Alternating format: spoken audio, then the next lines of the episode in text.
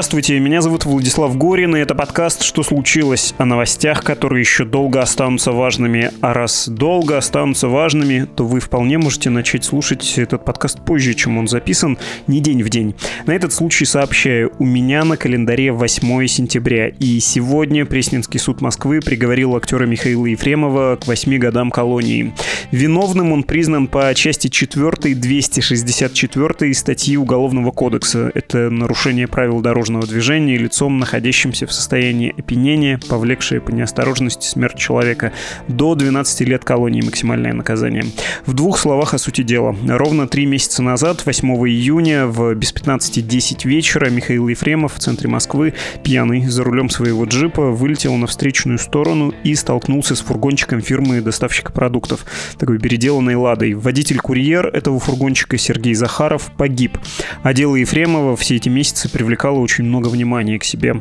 Советую вам прочесть репортажи, включая сегодняшние мои коллеги, журналистки Кристины Сафоновой, на «Медузе», конечно. Кристина внимательно следила за процессом, а в этом выпуске будет оценка юридической стороны дела. Согласитесь, очень очень-очень необычно вела себя все это время защита Ефремова. Ну и срок — 8 лет, по статье, по которой максимум 12. Это вообще-то в порядке вещей? Мой сегодняшний собеседник — журналист, но с нормальным юридическим образованием. Он заместитель шеф-редактора издания «Право.ру», и зовут его Алексей Малаховский. Скоро начнем, и надо не забыть сделать одну важную оговорку в самом начале беседы про адвокатскую этику.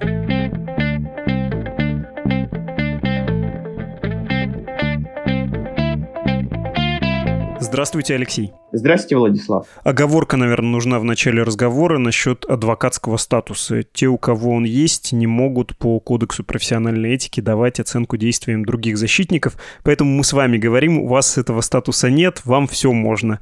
Все правильно я понимаю? Да, действительно, адвокатам по кодексу профессиональной этики запрещено комментировать чужие дела и давать оценку там, той тактики, которую выбрали их коллеги и так далее. Хорошо, давайте разберем вот это самое дело Ефрема Ефремова, которое много внимания привлекло, много шуму наделало, как говорится, в плохих журналистских материалах.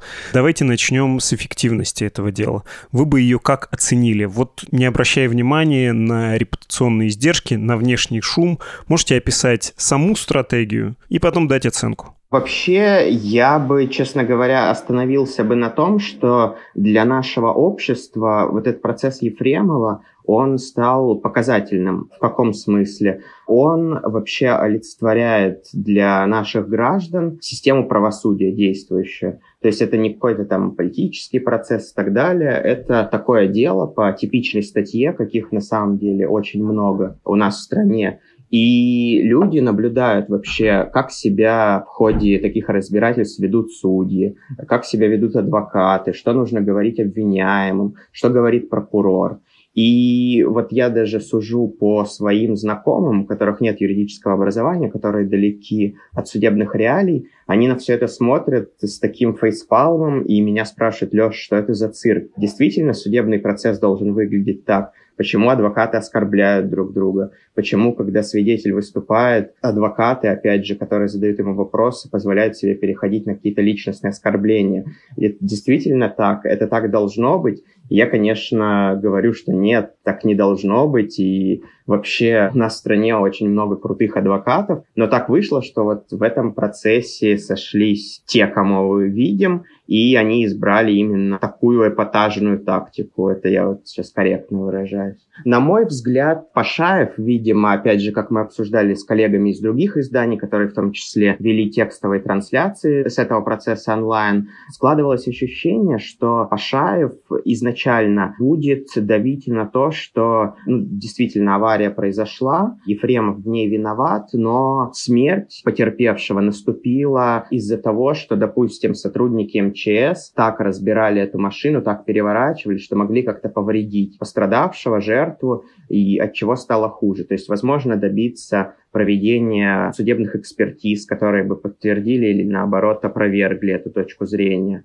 Еще один вариант, возможно, на который хотел давить Пашаев, это доказать, что для нас с коллегами это выглядит так немного странно и удивительно, доказать, что Ефремова в машине не было, потому что не зря были приглашены в процесс и свидетели со стороны Пашаева, со стороны защиты, которые утверждали, что нет, э, там, Ефремов сидел на пассажирском сиденье, за рулем был совсем другой человек, и действительно у следствия поначалу не было каких-то механизмов, рычагов, чтобы как-то ответить на вот этот вот довод, на аргумент, на вот эти показания свидетелей. Но потом вот появился вот этот свидетель, это который мой приятель. Опять же, тоже отдельная история, какой он очень забавно оказался в этом процессе. Такое совпадение, что именно он тогда гулял по улице, стал свидетелем этой аварии, и даже не подозревал, что он вообще какой-то значимой фигурой выступит в этом процессе, что ему нужно куда-то идти, давать какие-то показания. То есть, опять же, резюмируя, возможно, профессионалы предполагали, что стоит давить на проведение судебной экспертизы, доказывая, что травмы, которые были получены в ходе аварии, они, конечно, были тяжелые, но это привело только к нанесению тяжких телесных повреждений, но не могли вызвать смерть. А уже потом, когда машину разбирали, извлекали жертву, тогда уже могли быть нанесены какие-то более серьезные травмы. И второй вариант видимо, который Пашаев и пытался доказать суду, что Ефремов сидел на пассажирском сиденье, и это вот могут подтвердить два его свидетеля. Резюмируя, во-первых, МЧС могли действовать неправильно, и их действия могли привести к смерти потерпевшего. Второй вариант — вызвать сомнения. Ну, это так немножко по-сериальному звучит, нет никаких присяжных, конечно, там не сомнения нужно было вызвать, а поставить под сомнение довод обвинения, что вообще Ефремов сидел за рулем, потому что суд во всем мире — это не поиск справедливости, это простая процедура, где обвинению надо доказать. Не можете доказать — нет приговора. На ваш взгляд, эта стратегия провалилась или все-таки Пашаев несмотря на свое экстравагантное поведение, действовал верно и стратегически, и тактически. Ну, на мой взгляд, если есть обвинительный приговор и есть такой весомый срок, то есть санкция это по тому составу, который инкриминировали Ефремову, она от 5 до 12 лет. Ефремов получил 8 лет, то есть это такая средняя величина. Ну, то есть мы можем сказать, апеллируя к этой цифре, что тактика это не сработала Пашаева.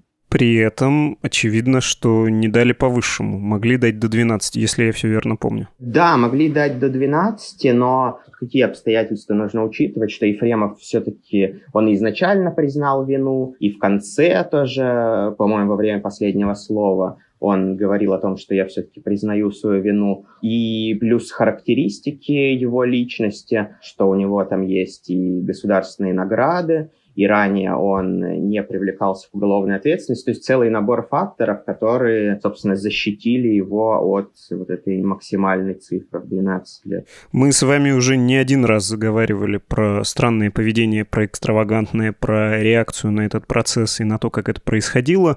Я бы сказал, красочно, да, было устроено шоу. И, наверное, самое главное впечатление от подсудимого Ефремова, от его защитников, это то, что он восстановил против себя общественное мнение, заседании, и суда присяжных тут не было, хотя, кажется, он тут вообще не был возможен, это вроде транспортные да, преступления. И при этом ответьте на такой вопрос, на довольно простой.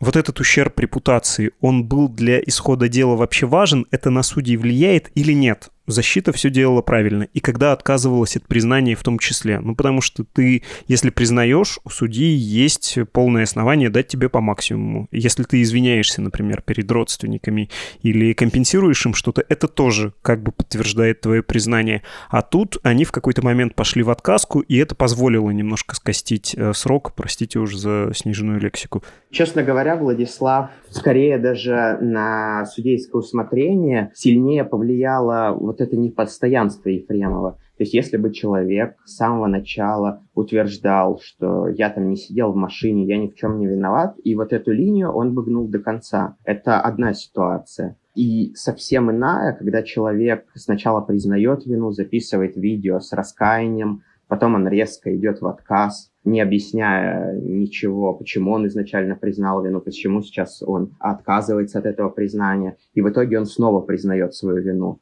То есть, конечно, не только у судьи, у любого наблюдателя, который за всем этим следит, складывается ощущение, что ну, человек нам что-то не договаривает. То есть он сам не уверен вообще в том, что произошло, и ему далеко не каждый поверит в такой ситуации. То есть это не какой-то хитрый план, например, с расчетом на апелляцию или еще что-то в этом роде. Это именно непостоянство и такое метание, отказ придерживаться общей линии. Да, верная характеристика – это именно метание. Так это со стороны и выглядело. Какая стратегия могла быть более действенной? Менее экстравагантная, такая, чтобы адвокат вел себя более консервативно, чтобы проявил сочувствие обвиняемый, чтобы он признал вину, пообещал выплатить компенсацию, не знаю, авансом оплатил себе нарколога, собрал какие-то положительные характеристики. Ну и заодно какие-нибудь медицинские справки, которые указывали бы на то, что большой срок будет тяжелым испытанием для него, или это была бы тоже проигрышная стратегия во всем сознаваться? Э, честно говоря, Владислав э, уголовные дела не вел, но, опять же, опираясь на свой опыт правовой журналистики, какие уголовные процессы я видел, зачем наблюдал, мне кажется, в такой ситуации, когда действительно резонансное преступление, оно произошло у всех на глазах, под кучей камер, с многочисленными свидетелями, то есть все это на виду, все настолько прозрачно, и мне кажется, что вот тот путь, который бы он точно бы позволил сохранить репутацию актеру, это сто процентов, и, возможно, даже помог бы еще уменьшить величину наказания. Это действительно во всем признаться, сотрудничать полностью со следствием, корректно себя вести по отношению к оппонентам и по отношению к гособвинителю, к потерпевшим, предложить им максимальные выплаты. Тут даже интересен тот момент, даже если бы потерпевшие отказались от выплат, обвиняемый мог бы эти деньги послать там, письмом с уведомлением, и, соответственно, даже если бы они не захотели это брать, все равно судья бы это учитывал, что действительно он эти деньги послал, уже дальше это вопрос потерпевшим, готовы они принимать этот ущерб или нет, но обвиняемый действительно сделал все возможное, чтобы искупить свою вину в той ситуации, которую мы наблюдали. Ну, может, попытки искупления вины и были, но они напоминали больше именно метание, что человек не знал, что ему делать, как ему поступить, и именно пытался выгадать, какая тактика ему будет наиболее выгодной. Я уточню. Возможно, я в плену стереотипов. Я не профессионал, но, кажется, российские суды в случае чистосердечных признаний и когда нет процессуальных никаких сомнений, как раз дают по максимуму. Ну, так устроена наша судебная система. Судье потом потом никто не сможет предъявить претензию. Чего ж ты смолодушничал? Может быть, у тебя был какой-то интерес? Сознался же? Ну вот давай максимально возможные. Разве в нашей системе эта стратегия не является самой проигрышной? Выражать сочувствие, сознаваться? На самом деле нет, потому что если, Владислав, вы посмотрите приговоры по подобным делам, даже если не переходить на сайты судов, не вчитываться в приговоры, э, просто посмотрите по новостям региональных СМИ, сколько у нас дают вот за подобные аварии с человеческими жертвами. Если действительно человек впервые совершил преступление, у него были положительные характеристики, он во всем признался и раскаялся, попытался загладить материально свою вину, то к нему наша судебная система будет подходить максимально лояльно, и приговоры порой ну, составляют 5 лет, действительно, не более того. Давайте поговорим про апелляцию. У нас тут не американский юридический сериал, никто не может в зале суда воскликнуть, эта видеозапись была добыта незаконным путем, и все обвинения, которые на ней строятся, это плод отравленного дерева. У нас вообще нарушение процедур, вот такое нормальное легистское крючкотворство в нашей системе не очень работает. Но тем не менее, возможно, были какие-то нарушения, на которые при апелляции можно обратить внимание и добиться, если не отмены приговора, то его смягчения, или нет? Таких оснований вы тут не видите, дело ясное. Честно говоря, как в таких ситуациях всегда и мне отвечают адвокаты-эксперты, мы не видим материалы дела, поэтому мы не можем сказать, были ли какие-то процессуальные нарушения в проведении каких-то экспертиз, там, в допросе свидетелей и так далее. Но, по крайней мере, то, что там бросается в глаза, то, что на виду, то, что на поверхности, мы не видим каких-то злостных нарушений. Я думаю, даже если бы они были, опять же, то наверняка Пашаев бы успел на них, э, пусть и в своем эпатажном стиле, но все-таки обратить внимание. Но этого нет. Что остается осужденному Ефремову в колонии? Ему чего сейчас делать? Как себя правильно вести? Не нарушать режим, не ссориться с администрацией, рассчитывать на УДО? То есть какой у него минимум может быть? Ну, честно говоря, да. То есть э, единственное, что остается, это сейчас соблюдать, соответственно, все требования, которые будут к нему предъявляться на новом этапе его жизни, и надеяться на то, что он действительно найдет общий язык с руководством колонии, действительно будет соблюдать все требования, вести себя максимально корректно, не получать никаких взысканий, и тогда действительно у него появляется шанс на УДО. Если я не ошибаюсь, УДО можно просить как он отсидит две трети своего срока, ну, с учетом того, что часть его домашнего ареста ему зачтется в срок, там, по-моему, два дня к одному по такой системе. То есть что-то он уже отсидел, как говорится. Это важный момент, потому что в ходе процесса вы писали про то, что поведение Пашаева может быть тактикой затягивания. Чем дольше Ефремов проведет дома под домашним арестом, тем меньше ему потом сидеть в колонии. Или вы уже так не думаете? Честно говоря, ну, мне сложно сказать, опять же, вот э, тот момент, когда Ефремов отказался от адвоката, и вся процедура рассмотрения дела, по сути, началась заново. Это действительно выглядело как попытка затянуть процесс, потому что, опять же, он отказался от адвоката и потом снова заключил соглашение с тем же Пашаевым. То есть это выглядит как такое притворное поведение. Если бы у него был э, реальный мотив э, сменить адвоката, то он бы его сменил. Но, как мы видим, он остался все с тем же защитником. Под конец расскажите историю все-таки своего знакомого. Вы ее уже упоминали. Он шел, гулял и увидел аварию. Да, это действительно скорее даже забавно то, как я об этом узнал. Э, буквально, ну, сейчас, наверное, уже месяц прошел с его звонка очередным вечером мне мой приятель, друг детства, он тоже родом из Омска, ну, потом перебрался в Москву, тут работает врачом. Мы с ним не общались лет пять, он мне пишет э, в Инстаграме, Леш, привет, э, ты вот разбираешься же в судебных историях, мне очень нужен там, твой совет, твоя помощь. Мы с ним созваниваемся, и он мне начинает рассказывать, что вот ты, наверное, слышал, актер такой Ефремов, он попал в аварию, там погиб человек, и так получилось, что мы с моим приятелем, тоже врачом, насколько я помню, проходили мимо и услышали вот этот удар, хлопок, увидели столкнувшиеся машины и побежали смотреть, там нужна ли помощь пострадавшим. Ту машину, в которой находился погибший, они даже к ней не прикасались, потому что, как мне объяснил вот мой приятель, он врач-реаниматолог, что они могли сделать только хуже, если попытались его вытащить, потому что настолько был зажат там человек вот в этой искореженной машине. Поэтому они подошли к машине Ефремова, вывели из машины актера, посмотрели, что больше никого в автомобиле нет. Актера они выводили именно с водительского сидения. И, собственно, дождались, когда уже приехали вот, службы, врачи, МЧС, ну и все, пошли гулять. Потому что ну, для моего приятеля, который работает в реанимации, такие картины, в общем, совсем не удивительны. И уже потом он рассказал, что ему то ли его знакомые какие-то написали, что «Илья, привет», показывали твой фоторобот, программе, я не помню, как она называется, по России-1, что тебя разыскивается, ты очень важный свидетель вот в той аварии. И э, Илья списался там, с Добровинским, ну, откликнулся, что вот, действительно, я свидетель, я тогда был на месте аварии, адвокат семьи, да. И параллельно позвонил мне.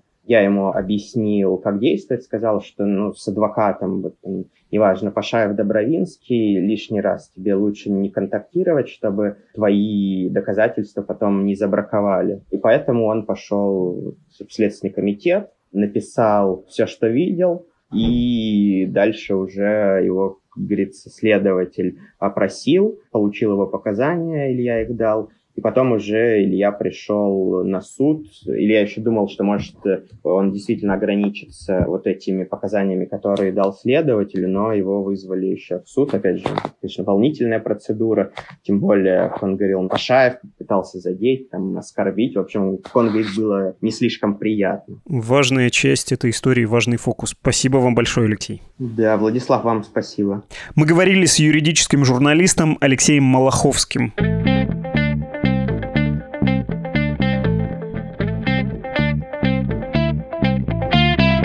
Подкаст «Что случилось?» о новостях, которые еще долго останутся важными. Если вы пропустили предыдущий выпуск, он был о манекене Путина. Это история не самого заметного, но поразительно жесткого по наказанию политического процесса. Слушать «Что случилось?» и другие подкасты «Медузы», а они у нас есть о кино, о сериалах, о медицине, о финансах, о воспитании детей и о самых интересных текстах нашего издания. Ну так вот, все это лучше всего слушать на нашем сайте или в мобильном приложении. Хотя можете найти площадку, удобную лично вам. Мы выкладываем эпизоды на всех основных платформах для подкастов, включая Apple Podcasts, Google Podcasts, Spotify, CastBox, Яндекс.Музыку и YouTube. Ваши пожелания и предложения, которые мы внимательно читаем, хотя далеко не всегда отвечаем, мы ждем на почту. Наш адрес подкаст собакамедуза.io. А еще можно написать в Telegram позывной «Медуза loves you». Всего хорошего.